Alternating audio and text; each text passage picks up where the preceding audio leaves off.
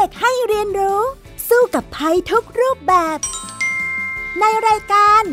เด็กรู้สู้ภัย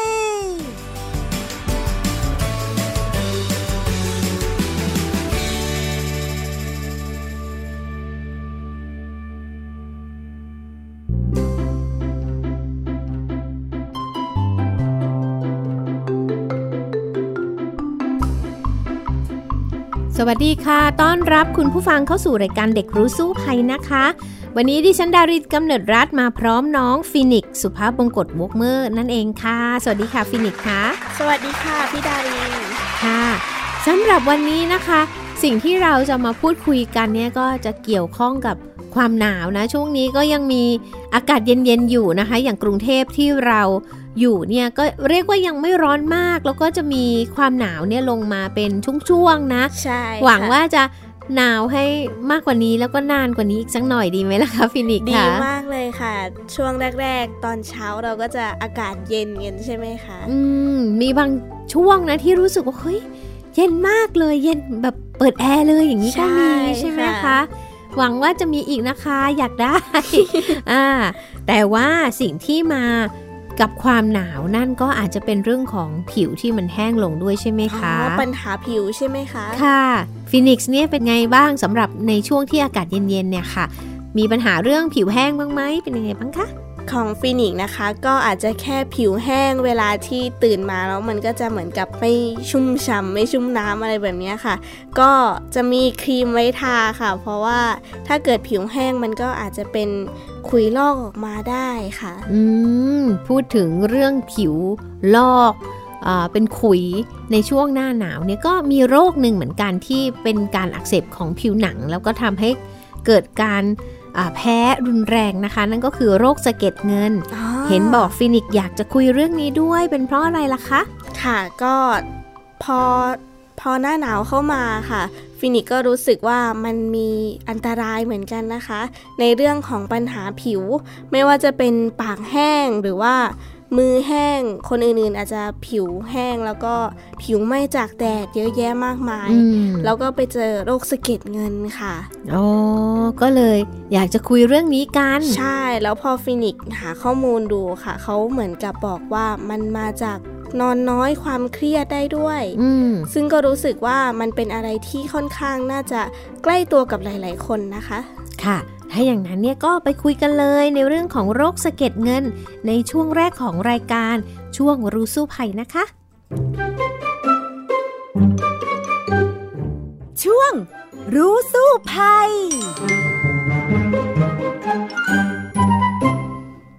มาคุยกันต่อเลยนะคะในเรื่องของโรคสะเก็ดเงินที่ฟีนิกซ์สงสัยเอาล่ะอยากจะรู้เรื่องอะไรล่ะคะอย่างแรกเลยค่ะพี่ดารินฟีนิกซ์ก็สงสัยว่าโรคสะเก็ดเงินเนี่ยคืออะไรคะมันเป็นยังไงอย่างแรกที่เป็นข่าวดีมันเป็นโรคผิวหนังที่ไม่ติดต่อกันนะคะไม่ใช่ว่าเห็นคนเป็นสะเก็ดเงินแล้วนึกว่าอุ๊ยเขาจะมาติดเราได้ไหมไม่ติดนะอันนี้เป็นข่าวดีนะแต่มันถ่ายทอดทางพันธุกรรมได้หมายความว่าปู่ย่าตายายพ่อแม่เราถ้าเป็นเราก็อาจจะเป็นได้เหมือนกันก็มีโอกาสใช่ไหมคะใช่ค่ะเขาบอกว่าครึ่งหนึ่งของคนป่วยสะเก็ดเงินเนี่ยจะต้องมีสมาชิกในครอบครัวที่เป็นโรคนี้เหมือนกันฉะนั้นเนี่ยเป็นโรคที่มาทางพันธุกรรมเนาะแล้วมันก็มีข้อบ่งชี้ทางการแพทย์ด้วยบอกว่าคนที่น้ำหนักตัวมากค่ะอ้วนลงพุงเนี่ยแล้วก็เป็นโรคเบาหวานเนี่ยมีโอกาสจะเป็นโรคสะเก็ดเงินได้มากขึ้นด้วยนะคะซึ่งมันเป็นโรคเรื้อรังและที่แย่คือรักษาไม่หายขาดนะคะแต่ว่าป้องกันการกำเริบได้นั่นเองค่ะฟีนิกซ์คะแสดงว่าก็ต้องคอยดูแลตัวเองใช่ไหมคะใช่แล้วค่ะงั้นยิ่งสมาชิกในครอบครัวเคยเป็นนี่เราก็ต้องดูแลตัวเองให้พิเศษมากๆไม่งั้นเดี๋ยวมันจะกำเริบขึ้นมาน้องฟีนิกซ์เองเนี่ยมีสมาชิกในครอบครัวเป็นบ้างไหมอะคะไม่มีค่ะแล้วพี่ดารินล่ะคะก็ไม่มีนะแต่พี่ดารินเนี่ยเป็นคนผิวแห้งนะคุณหมอบอกว่าอุ๊ยอย่าปล่อยให้มันแห้งเกินไปนะเดี๋ยวเป็นสะเก็ดเงินอะไรอย่างเงี้ยพี่ดารินก็กลัวเหมือนกันนะคะค่ะแสดงว่ามันก็มีอันตรายใช่ไหมคะค่ะใช่ค่ะเป็นยังไงบ้างคะจริงๆแล้วสะเก็ดเงินเนี่ยมันจะเป็นการอักเสบเรื้อรังของผิวหนังนะคะซึ่งจะมีผลต่อคุณภาพชีวิตของคนที่ป่วยค่ะ แล้วก็บอกว่าโรคนี้พบได้ประมาณ1%-2%ของประชากรทั่วโลกถ้าคิดถึงคนทั่วโลกเนี่ยก็เรียกว่าเยอะเหมือนกันนะซึ่งมันเกิดจากความผิดปกติของภูมิคุ้มกันค่ะทำให้เกิดการแบ่งเซลล์ผิวหนังเนี่ยเร็วกว่าปกติแล้วมันก็เจริญเติบโตและพัฒนาผิวหนังไม่สมบูรณ์สิ่งที่เราจะเห็นนะสำหรับคนที่เป็นสะเก็ดเงินนั่นก็คือมันจะเป็นปื้นๆนูนๆสีแดงค่ะแล้วมันจะมีสะเก็ดสีเทาเงินเนี่ยปกคลุมอยู่เขาถึงเรียกว่ามันเป็นสะเก็ดเงินนะแล้วมันก็ร่วงออกมาได้ด้วยแล้วผื่นแดงหนาเนี่ยมันจะเป็นวงๆอะค่ะมีขอบเขตที่เห็นชัดเจนเลยนะคะแล้วพอเราขูดไอ้สะเก็ดที่มันคลุมอยู่ออกเนี่ยมันจะเป็นจุดเลือดเล็กๆใต้ผิวหนังค่ะคนที่เป็นสะเก็ดเงินเนี่ยจะเห็นได้ตามข้อศอกเข่าแล้วก็หลังส่วนล่างแล้วก็หนังศีรษะด้วยนะคะจะมีผื่นขนาดเล็กใหญ่กระจายทั่วร่างกายเลยแล้วก็มันจะเป็นขุยขาวๆเนี่ยมีรังแคได้เล็บเนี่ยก็อาจจะกลายเป็นหนาขึ้นเนื้อของเล็บก็ไม่ค่อยดีอ่ะลอกเป็นขุยขาวหรือเป็นหลุมเล็กแล้วก็อาจจะมีการปวดข้ออักเสบร่วมด้วยนะคะซึ่งถ้าใครเป็นสะเก็ดเงินเนี่ยให้สังเกตได้หลายอย่างนะว่าเราเนี่ยเสี่ยงที่จะเป็นโรคข้ออักเสบด้วยหรือเปล่าซึ่งก็ให้สังเกตว่ามีตื่นกลางคืนไหมแล้วก็ปวดหลังส่วนล่างไหมอันนี้ก็อาจจะเป็นข้ออักเสบได้นะนอกจากนั้นข้อมือแล้วก็นิ้วบวมหรือเปล่าหรือเคยบวมไหมหรือว่ามีอาการปวดหรือว่าเคยปวดบริเวณส้นเท้าไหมถ้ามี3อาการนี้นะคะต้องไปหาหมอแล้วล่ะค่ะเพราะว่าจะต้องทานยาลดการอักเสบลดอาการปวดข้อนะคะแล้วก็อาจจะต้องดูแลตัวเองด้วยการออกกำลังกายเพิ่มเติมด้วยนะคะแสดงว่าถ้าเกิดเป็นมันก็มีผลกระทบผลข้างเคียงเพิ่มขึ้นด้วยใช่ไหมคะใช่ค่ะมันก็จะมีผลกระทบต่อคุณภาพชีวิตแล้วมันก็แลดูไม่สวยงามใช่ไหมว่าร่างกายของเรามันเป็นปื้นๆแดงๆแถมมีขุยๆอะไรลอกออกมาคนเขาก็อาจจะรู้สึกว่าอุ๊ยเป็นอะไรอะอะไรอย่างเงี้ยมันก็จะแลดูไม่ดีใช่ไหมงั้นแบบนี้อะไรเป็นสิ่งกระตุ้นให้เกิดโรคสะเก็ดเงินได้คะตัวกระตุ้นของสะเก็ดเงินนี่ก็มีหลายอย่างเหมือนกันเนาะมันจะมีสิ่งหนึ่งที่เป็นตัวกระตุ้นได้ก็คือการบาดเจ็บของผิวหนังเช่นเราไปแกะไปเกามันยิ่งเกายิ่งมันใช่ไหมเกาไปเกามาเนี่ยมันไปกระตุ้นให้เป็นได้เนาะหรือบางทีเราเจ็บคอค่ะจากเชื้อแบคทีเรีย Streptococcusอันเนี้ยก็ไปทำให้เป็นสะเก็ดเงินได้ด้วยนะแล้วการเปลี่ยนแปลงฮอร์โมนเนี่ยก็ทำให้เป็นผื่นนี้ได้ซึ่งมักเกิดในคนที่เขาเรียกว่าแตกเนื้อหนุ่มแตกเนื้อสาวอันนี้ก็เป็นได้เหมือนกันยาบางชนิดนี่ก็ทำให้เป็นได้แต่ว่าอาจจะพบได้น้อยหน่อยแล้วก็เขาบอกว่าช่วงฤดูร้อนเนี่ยเหงื่อเยอะๆคนจะเป็นน้อยแต่พอฤดูหนาวตอนนี้อากาศแห้งๆแบบนี้แล้วก็กำเริบง่ายเลยค่ะสภาพจิตใจก็เกี่ยวนะก็คือถ้าเครียดกำเริบได้อีกเนาะแล้วก็มีการติดเชื้อในร่างกายเช่นเป็นไข้หวัดก็อาจจะกำเริบได้นอนน้อยก็กำเริบได้หรือบางทีเราแพ้นู่นนี่นั่นเช่นแพ้สบู่แพ้ผงซักฟอกแบบนี้ก็กระตุ้นให้เป็นสะเก็ดเงินได้เหมือนกันนะคะแล้วข้าวของเครื่องใช้หรือว่ามีฝุ่นอยู่ในบ้านก็เป็นอีกหนึ่งการกระตุ้นหรือเปล่าคะจริงๆแล้วเนี่ยปัจจัยหลักเลยเนี่ยมันก็คือความเครียดและนอนไม่พอนอนดึกนั่นเองแล้วเขาก็บอกว่าไปแกะไปเกาคันแล้วก็เกาเนี่ยมันกระตุ้นใช่ไหมคนที่ดื่มสุราหรือว่าสูบบุหรี่ก็กระตุ้นค่ะน้ำหนักเกินอ้วนก็กระตุ้นค่ะแต่สิ่งที่น่าสนใจก็คือคนนอนดึกนี่แหละไปกระตุ้นให้เกิดสะเก็ดเงินแล้วไม่ใช่เฉพาะสะเก็ดเงินนะทำให้เป็นได้หลายอย่างด้วยนะคะอะไรบ้างคะก่อนอื่นพี่ดารินถามก่อนน้องฟินิกนอนดึกไหมนอนดึกค่ะเหรอนอนยังไงนอนกี่ชั่วโมงก็บางวันถ้าไม่มีงานก็อาจจะตื่น 9:00 นหรือว่า 10:00 นแต่ว่าช่วงที่มีงานก็จะตื่น 6:00 นหรือว่า 5:00 นค่ะแล้วน้องฟีนิกซ์นอนวันละกี่ชั่วโมงล่ะประมาณ 6-10 ชั่วโมงค่ะเข้านอนตอนไหนคะกี่โมงคะจะมีวันที่นอน 3:00 น 4:00 นแล้วก็เที่ยงคืนไปเลยค่ะจริงๆแล้วเนี่ยแพทย์เขาแนะนำนะว่าถ้าเราเข้านอนได้สัก 4:00 น จะเป็นการดีมากเลยเพราะว่าช่วงนั้นเนี่ยโกรทฮอร์โมนเนี่ยมันจะหลั่งออกมาโกรทฮอร์โมนเนี่ยเขาเรียกว่าเป็นฮอร์โมนแห่งความเยาว์วัยเลยนะหมายความว่าสำหรับเด็กเนี่ยค่ะจะทำให้เกิดการเจริญเติบโตที่ดีในทุกๆด้านส่วนคนอายุมากแล้วอย่างเงี้ยคนที่เป็นผู้ใหญ่แล้วก็ยังมีโกรทฮอร์โมนหลั่งมาอยู่ถ้าหลั่งออกมาเยอะๆเนี่ยก็จะทำให้แลดูยังหนุ่มสาวแลดูไม่แก่แต่ทีนี้พอถ้าหากว่าเรานอนน้อยพักผ่อนน้อยต่อเนื่องเนี่ยโกรทฮอร์โมนมันก็จะหลั่งน้อยลงคือจริงๆแล้วโกรทฮอร์โมนเนี่ยนะมันหลั่งตลอดวันเลยนะคะไม่ใช่ว่ามันหลั่งแค่ตอนนอนเท่านั้น wow. แต่ว่าตอนเวลาช่วง 4 ทุ่มถึง 2 อะไรแบบเนี้ยโกรทฮอร์โมนเนี่ยมันจะหลั่งมากที่สุดฉะนั้นถ้าเรานอนได้ในช่วงนั้นเนี่ยมันก็จะทำให้เราได้โกรทฮอร์โมนเนี่ยออกมาเยอะ มันก็จะทำให้เราเนี่ยกระตุ้นภูมิคุ้มกันแข็งแรงขึ้นด้วยอย่างนี้ล่ะค่ะแบบนี้นี่เองค่ะแล้วถ้าเกิดว่าเรานอนไม่พอล่ะคะค่ะหลายคนอาจจะถามเนาะว่านอนเนี่ยเราควรนอนสักกี่ชั่วโมงซึ่งเขาบอกว่าจริงๆแล้วร่างกายแต่ละคนเนี่ยต้องการการนอนที่ไม่เท่ากันค่ะแล้วแต่คนแล้วแต่สุขภาพของเราฉะนั้นเนี่ยสมมุติว่าวันนี้เราไม่ได้ทำอะไรเลยวันนี้เรามีเวลาใช่ไหมคุณหมอเขาจะแนะนำนะว่าก็นอนเท่าที่ร่างกายอยากนอนแล้วก็ตื่นโดยที่ไม่ต้องตั้งนาฬิกาปลุกบางคนมันอาจจะอยากนอน10ชั่วโมงถึงจะพอก็ได้อะไรแบบนี้โดยเฉลี่ยแล้วเนี่ยเขาจะมีบอกว่าช่วงวัยเนี่ยจะมีความต้องการในการนอนไม่เท่ากันถ้าเป็นทารกเนี่ยเราจะเห็นว่าเด็กนอนหลับเยอะมากใช่16-18ชั่วโมงนะนอนตลอดเลยเด็กเล็กก่อนวัยเรียนเนี่ยเขาบอกว่าควรนอนวันละ 10-12 ชั่วโมงส่วนเด็กโตนะคะวัยรุ่นก็อย่างน้อย9ชั่วโมง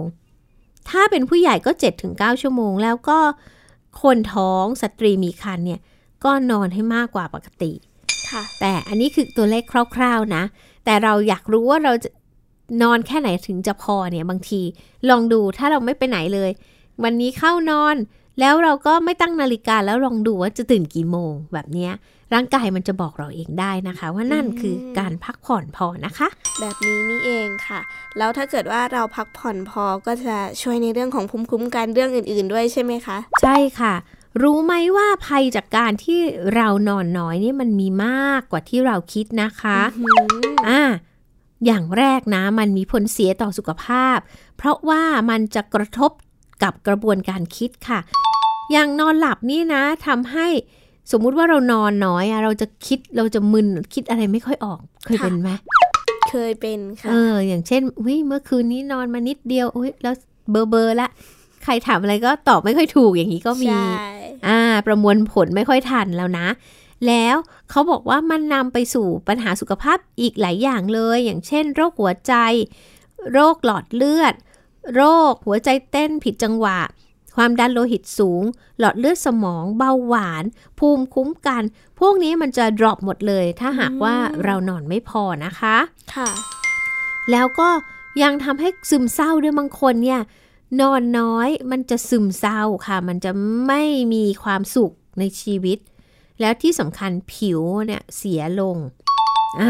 หมายความว่าถ้าคนไม่ได้นอนติดต่อกัน 2-3 คืนนะจะสังเกตเห็นเลยว่าผิวเนี่ยเหี่ยวตาก็จะบวม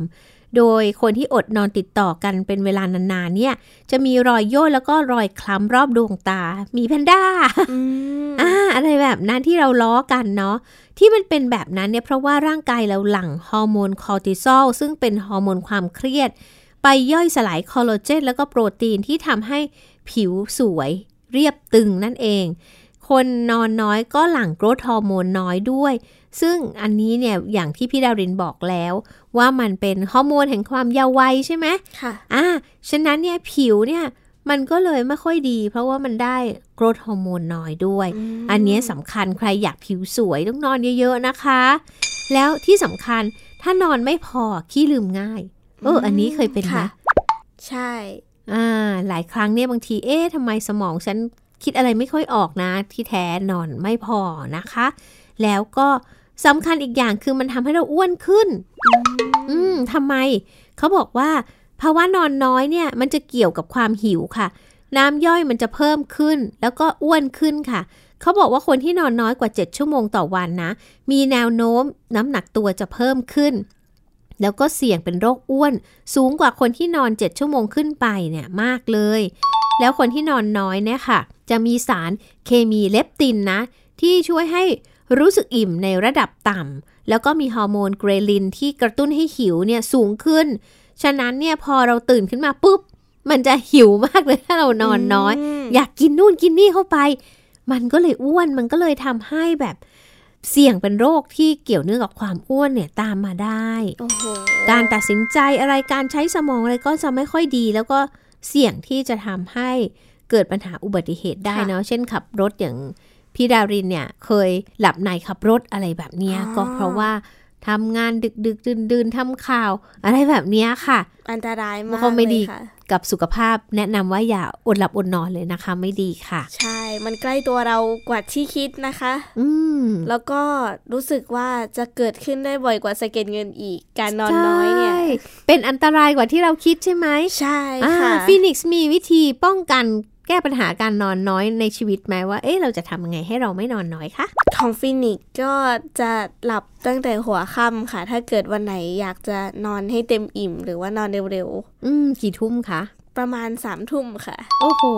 เป็นวัยรุ่นที่ดีมากเลยนะพี่ดารินเห็นวัยรุ่นหลายคนเลยเนี่ยชอบนอนดึกนะบางทีเล่นเกมนะอย่างลูกชายพี่ดารินนี่ก็ชอบเล่นเกมนะอุ้ยบางทีนอนดึกนอนดื่นมากๆเลยค่ะบางทีสำหรับคนที่เขาทำงานอยู่ก็โต้รุ่งไปเลยใช่ไหมคะไม่มีเวลานอนเพียงพอถามฟีนิกซ์หน่อยว่าเอ๊ะทำไมเด็กๆชอบนอนดึกกันนะคะบางทีก็อาจจะพัวพันหรือว่ายังไม่ง่วงค่ะส่วนใหญ่ก็มีหลายคนบอกฟีนิกซ์ว่ายังไม่ง่วงก็เลยยังไม่นอนอย่างนี้ใช่ไหมค่ะจริงๆเนี่ยมันแก้ปัญหาได้นะฟีนิกซ์คิดว่าเราจะทำยังไงที่จะทำให้เรานอนดีขึ้นคะฟีนิกซ์ก็เคยอ่านในเว็บอยู่นะคะที่เขาแนะนำเรื่องการทำบรรยากาศให้น่านอนแล้วก็การปลูกต้นไม้พี่ดารินมีวิธีแนะนำไหมคะมีค่ะก็คือบางคนเนี่ยไปดื่มเครื่องดื่มที่มีคาเฟอีนเนี่ยก่อนนอนหรือว่าในช่วงเย็นแล้วมันไปกระตุ้นประสาทเราทำให้เรานอนไม่หลับซึ่งพี่ดารินเองเนี่ยก็เป็นเหมือนกันคือถ้าหากว่าพี่ดารินดื่มน้ำอัดลมเนี่ยนะที่เป็นสีดำๆในช่วงตอนเย็นแล้วก็อาจสมมุติว่าดื่มไปหลายๆแก้วเลยนะปรากฏว่าคืนนั้นก็จะนอนไม่หลับแหละเพราะว่ามีคาเฟอีนสูงหรือบางทีเนี่ยดื่มชาเขียวนี่แหละชาเขียวก็มีคาเฟอีนเหมือนกันแต่อาจจะน้อยกว่ากาแฟอะไรอย่างนี้ใช่ไหมคะชาเขียวกาแฟนอนไม่หลับเช่นเดียวกันสมมุติว่าซัดไป2 ขวดเนี่ยก็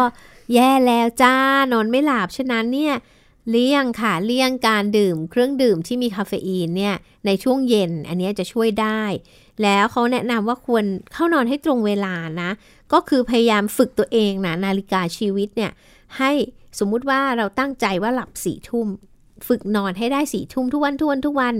มันก็จะหลับได้เองแล้วเราก็จะตื่นได้เองในช่วงเวลาที่เรากำหนดเหมือนกันนะคะต้องกำหนดจิตนะแล้วอีกอย่างหนึ่งที่เป็นอาหารที่ควรที่จะหลีกเลี่ยงที่จะกระตุ้นให้เรานอนไม่หลับนะนอกจากเครื่องดื่มที่มีคาเฟอีนอย่างที่เล่าไปแล้วนะมีพวกแอลกอฮอล์ด้วยค่ะเพราะว่าถ้าดื่มเครื่องดื่มแอลกอฮอล์เนี่ยบางทีก็นอนไม่หลับเหมือนกันนะแล้วก็ไม่ควรออกกำลังกายก่อนนอนค่ะคือหมายความว่าออกกำลังกายก่อนนอนไม่กี่ชั่วโมงเนี่ยคือนึกออกไหมเวลาเราไปออกกำลังกายเยอะๆนี่เราจะตื่นตัวใช่ไหมสมมุติออกกำลังกายตอนเช้าเนี่ยมันดีมันจะทำให้เรารู้สึกเฟรชใช่ไหมแล้วเราก็สามารถทำงานนู่นนี่นั่นได้ต่อเนื่องในรอบวันแต่ถ้าเราแบบวันนี้ฟิตเหลือเกินอยากจะออกกำลังกายก่อนนอนอย่างเงี้ยบางทีนอนไม่หลับเลยนะคะอาจจะเปลี่ยนเป็นยืดเส้นให้ผ่อนคลายแทนอะไรแบบนี้ก็ได้อย่างนั้นดีกว่าค่ะแล้วก็ทำตัวเองให้มันผ่อนคลายก่อนนอนนะอย่างเช่นอาบน้ำอุ่นค่ะนอนที่นอนนุ่มๆผมผ้านุ่มๆนะหรือว่ายืดเส้นเล่นโยคะอันนี้พอได้อ่านหนังสือบางคนอ่านหนังสือแล้วง่วงอย่างเงี้ยฟังเพลงแล้วง่วงแบบนี้เป็นต้นแล้วก็เขาบอกว่าจัดห้องนอนก็ต้องสร้างบรรยากาศให้หลับเช่น ไม่มีทีวีในห้องนอนอย่าเล่นมือถือก่อนนอนมือถือนี่เป็นตัวหนึ่งที่ทำให้นอนไม่หลับนะใช่ฟีนิกซ์รู้ไหมว่าเป็นเพราะอะไรเป็นเพราะอะไรคะเป็นเพราะว่ามันมีแสงสีฟ้าเนี่ยค่ะเข้าตาเราแล้วมันเนี่ยจะทำให้เราเนี่ยกระตุ้นประสาทเหมือนกันก็เลยนอนไม่หลับถ้าหากว่าเราเล่นมือถือก่อนนอนนะมันจะนอนดึกแล้วก็นอนไม่หลับด้วยฉะนั้นเนี่ยอยากนอนเอามือถือไปเก็บไกลๆเลยค่ะเอาไปชาร์จเอาไปชาร์จไกลๆเลยอะไรอย่างเงี้ยจะได้ไม่หยิบมาเล่นก็จะได้นอนได้นะคะนี่ก็จะเป็นวิธีเล็กๆน้อยๆนะที่จะฝึกให้เราเนี่ยนอนหลับได้ดียิ่งขึ้นค่ะค่ะก็ต้องทำไปเรื่อยๆใช่ไหมคะแล้วเดี๋ยวร่างกายก็จะเริ่มง่วงพอถึงเวลาที่ต้องนอนใช่ค่ะโอ้โหคุยไปคุยมาเรื่องสะเก็ดเงินนี้มาเรื่องนอนเยอะมากเลยนะเดี๋ยวกลับมาคุยกันต่อในเรื่องสะเก็ดเงินกันต่อดีกว่านะคะในช่วงรู้แล้วรอดค่ะช่วงรู้แล้วรอด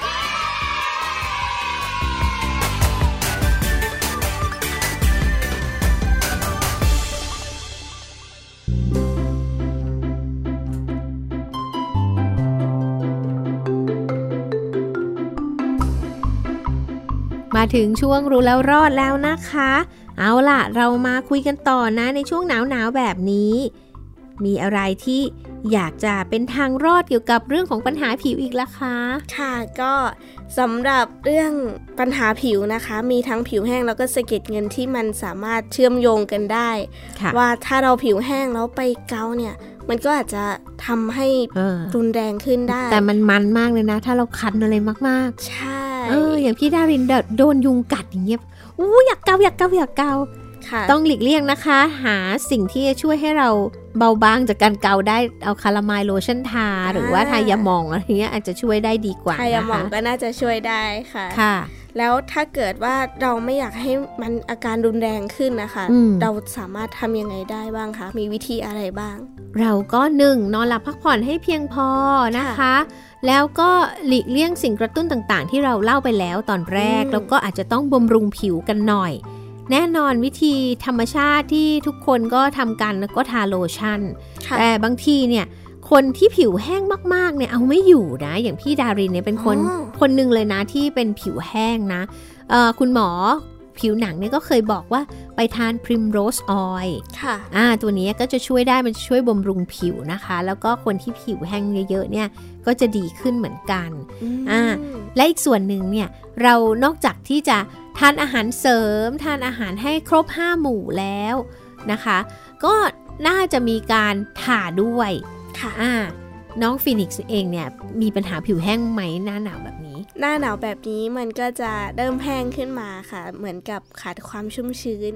ซึ่งก็ต้องกินน้ำเยอะๆค่ะฟีนิกซ์คิดว่าน่าจะเป็นอีกวิธีที่ช่วยได้ใช่แล้วก็ทาโลชั่นใช่ไหมซึ่งพี่ดารินอ่ะโอ้โหหาสารพัดโลชั่นเหมือนกันเพราะว่าปกติก็เป็นคนผิวแห้งอยู่แล้วพอหน้าหนาวเนี่ยยิ่งแห้งหนักเข้าไปอีกแล้วก็เท้าก็จะลอกด้วยค่ะฉะนั้นเนี่ยอยู่บ้านนะต้องใส่ถุงเท้าอยู่บ้านเพื่อให้ไม่แห้งเกินไปแล้วก็ไม่ลอกเคยเป็นส้นเท้าแตกไหมคะยังไม่เคยค่ะโอ้โหพี่ดารินเป็นบ่อยมากดังนั้นเนี่ยก็จะต้องรักษาความชุ่มชื้นก็ใส่ถุงเท้าช่วยทีนี้ตามแขนขาตัวเนี่ยพอมันแห้งมากๆมันจะคันด้วยนะหลายคนเนี่ยจะคันใช่ไหมคะค่ะมันก็เลยต้องหาโลชั่นที่มีความหนาพอสมควรทาแล้วจะไม่คันตัวล่าสุดพี่ดารินเพิ่งไปค้นพบว่ามันจะมีตัวหนึ่งที่เป็นตัวช่วยที่ดีนะมันเป็นโลชั่นแป้งเขาเรียกว่าโลชั่นพาวเดอร์คือตอนทาเข้าไปนะมันจะเป็นโลชั่นแต่พอมันแห้งมันจะมีสภาพเหมือนเราทาแป้งมันลื่นๆจริงๆนะมันเป็นของเด็กทารกอะค่ะเพราะว่าเด็กทารกเนี่ยเขาบางทีเขาไม่อยากโรยแป้งให้เด็กใช่ไหมเขาก็เลยเอามาผสมกันแล้วทาไปปุ๊บเด็กก็จะได้ไม่แพ้ละอองของแป้งแล้วก็จะรู้สึกลื่นตัวพี่ดารินนะลองมาใช้ดูได้ผลดีนะรู้สึกว่าผิวเนี่ยมันไม่ค่อยแห้งแล้วมันดีขึ้นเลยแนะนำนะคะฟีนิกซ์ลองดูอันนี้เป็นตัวช่วยหนึ่งแต่บางคนเนี่ยเขาก็แนะนำว่าสมมุติเราหน้าแห้งมากๆตอนที่เป็นหน้าหนาวแบบนี้ค่ะใช้น้ำมันธรรมชาติก็ได้เช่นน้ำมันมะพร้าวสกัดเย็นเนี่ยเอามาทาหน้าก็คงไม่ต้องเยอะมากนะแต่พี่ดารินยังไม่เคยลองนะเขาก็บอกว่ามัน ที่ดารินก็กลัวมันจะเป็นมันๆลื่นๆเมือกๆใช่ไหมแต่เขาบอกว่ามันก็จะซึมหายไปแล้วก็มาทาผิวเนี่ยก็จะทำให้หายคันเหมือนกันอันนี้ก็อาจจะเป็นอีกหนึ่งตัวช่วยนะคะแล้วจริงๆในน้ำมันมะพร้าวสกัดเย็นเนี่ยก็จะมีวิตามินอยู่หลายตัวมันก็จะช่วยได้ทำให้ผิวเราดีขึ้นด้วยค่ะนอกจากนี้ฟีนิกซ์เองเนี่ยมีวิธีไหนบ้างอีกไหมที่จะป้องกันผิวแห้งได้คะก็หลายปีที่แล้วที่หน้าหนาวประมาณ13องศาใช่ไหมคะก็ถึงกับเวลาเสียบปลั๊กหม้อหุงข้าวเอามือไปจับก็ไม่รู้สึกถึงความร้อนเลยค่ะ โอ้โหตอนนั้นฟินิกก็ผิวแห้งเหมือนกันค่ะก็เลยใช้น้ำมันมะพร้าวนี่แหละค่ะก็เอามาทาแขนทาหน้าซึ่งสักพักมันก็ซึมหายไปจริงๆค่ะแต่ว่าพอไปโดนแดดแล้วเหมือนกับเรามันไหมเราผิวเข้มขึ้นมาอ้าวเหรอคะใช่ค่ะอย่างนี้ต้องทากันแดดด้วยนะใช่แต่รู้ไหมว่ายังมีสมุนไพรไทยอีกหลายอย่างที่ช่วยป้องกันผิวในหน้าหนาวได้มีหลายอย่างที่อยากจะแนะนำในวันนี้นั่นก็คือผักเบี้ยใหญ่ค่ะอันนี้เป็นข้อมูลมาจากโรงพยาบาลเจ้าพระยาอภัยภูเบศรที่ปราจีนบุรีนะคะแนะนำว่าผักเบี้ยใหญ่เนี่ยเป็นสมุนไพรฤทธิ์เย็นค่ะลดการอักเสบแล้วก็ช่วยบำรุงผิวแล้วก็ใบหน้าด้วยลดริ้วรอยด้วยนะคะฉะนั้นเนี่ยผักเบี้ยใหญ่เนี่ยเอามาทาหน้าได้นะมาทาตัวก็ทำให้ผิวดีแล้วก็ป้องกันรังสี UV ด้วยแก้แพ้ด้วยอันนี้ก็ดีเหมือนกันสรรพคุณเยอะมากเลยค่ะคิดว่าน่าจะมีสมุนไพรนี้นะเผื่อบางคนเขาอาจจะทำเป็นครีมหรืออะไรก็ลองซื้อมาทาดูค่ะอีกอย่างที่หาง่ายมากตามบ้านตามครัวเรามีตลอดแตงกวาค่ะเคยเห็นไหมว่าหลายคนเนี่ยจะฝานแตงกวาเป็นเล็กๆแล้วก็มาแปะตาอะไรแบบนี้ทำเป็นสปาใช่ไหมคะรู้ไหมว่าเป็นเพราะอะไรล่ะคะเพราะว่ามันมีเมือกชุ่มชื้นอยู่หรือเปล่าคะมันเย็นด้วยใช่ไหมใช่เคยทำไหมคะเอามาแปะตายังไม่เคยค่ะแต่ว่าเวลากินแตงกวาก็จะมันเปียกอยู่ตลอดเวลาใช่มันจะมีน้ำสูงใช่ไหมพี่ดารินเคยลองดูเหมือนกันมันก็สบายดีนะเย็นดีเหมือนคล้ายๆเราเอามาสก์มาแปะหน้าแต่ว่ามันเป็นสมุนไพรธรรมชาตินั่นก็คือแตงกวาเพราะว่าแตงกวาเนี่ยมันมีฤทธิ์เย็นค่ะแล้วจะทำให้ผิวดีแล้วเป็นสารตั้งต้นในการสังเคราะห์ที่ให้ความชุ่มชื้นตามธรรมชาติด้วยนะคะแล้วยังมีกรดอะมิโนซิสตินแล้วก็เมไทโอนินด้วยทำให้ผิวมันยืดหยุ่นได้แล้วมีสารต้านอนุมูลอิสระอีฉะนั้นเนี่ยคนก็เลยชอบเอาแตงกวาเนี่ยมาแปะหน้าเพราะมันเพิ่มความชุ่มชื้นแล้วก็ลดการอักเสบลดการแพ้แล้วก็ใครเป็นฝ้าเป็นกระอะไรอย่างเงี้ยก็ลองมาใช้ได้นะมันจะทำให้หน้าใสขึ้นเดี๋ยวฟินิกต้องลองทำบ้างนะคะงานคืนนี้เลยเราสองคนนะคะ ลองดูนะไปฝานแตงกวาแล้วก็แปะให้ทั่วหน้าเลยนะคะเผื่อจะหน้าใสยิ่งขึ้นนะคะอันนี้ก็เป็นสิ่งดีๆที่เรานำมาฝากนะคะในช่วงฤดูหนาวนี้ก็อยากให้ทุกคนเนี่ยหายจากอาการผิวแห้งไม่คันนะคะแล้วก็แข็งแรงปลอดภัยจากโควิด -19 ด้วยนะคะภูมิคุ้มกันจะได้แข็งแรงด้วยค่ะอย่าลืมนะคะคืนนี้แปะแตงกวากันค่ะแต่เวลาหมดแล้วล่ะสำหรับวันนี้ดิฉันดารินและน้องฟีนิกซ์ลาไปก่อนนะคะพบกันใหม่ครั้งหน้านะคะคุณผู้ฟังคะสวัสดีค่ะสวัสดีค่ะติดตามรายการได้ที่ www.thaipbspodcast.com แอปพลิเคชัน Thai PBS Podcast หรือฟังผ่านแอปพลิเคชัน Podcast ของ iOS Google Podcast Android Podbean SoundCloud และ Spotify ติดตามความเคลื่อนไหวของรายการและแสดงความคิดเห็นโดยกดถูกใจที่ facebook.com/thaipbspodcast